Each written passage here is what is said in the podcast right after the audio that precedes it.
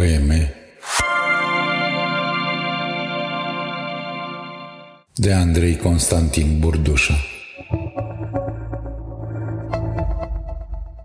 Încrederea în destinul de floare de mai al poetului celui găsit în cuvintele lui. Moto La început era cuvântul și cuvântul era la Dumnezeu și Dumnezeu era cuvântul. Sfânta Evanghelie după Ioan. Cuvintele poetului nu locuiesc în el. Și nici nu trăiesc odată cu acesta, ci trăiesc mult înaintea lui, cu ani lumină înaintea lui, sigur, mai mult ca sigur, mai întâi de toate cele care vor fi fost să fie.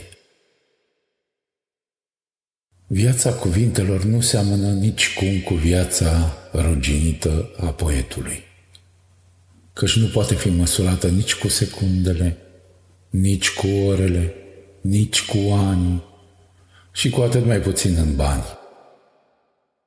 Și deși nu au valoare, cuvintele miros a pământ reavăn, a iarbă tânără și mustindă de râuri. Cuvintele miros a fântână, a curgere și nu a formă.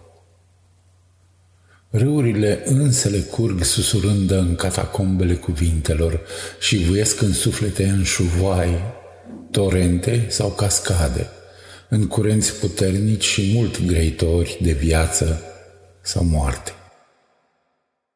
Poetul este doar mantia poemului, haina împăratului cea vremelnică și descusută la îngeri, zdrențuită de veacuri ascuțită și nefirească nesupunere. Cuvintele sunt ca florile cireșului primăvara de vreme, când iarna încă geme sub pașii luminii. Ele sunt albe și firave, tăioase și grave semne din semne. Cuvintele ajung în sufletul poetului cu un scop anume – ele s-au născut pentru ca El să se nască și trăiesc pentru ca El să trăiască.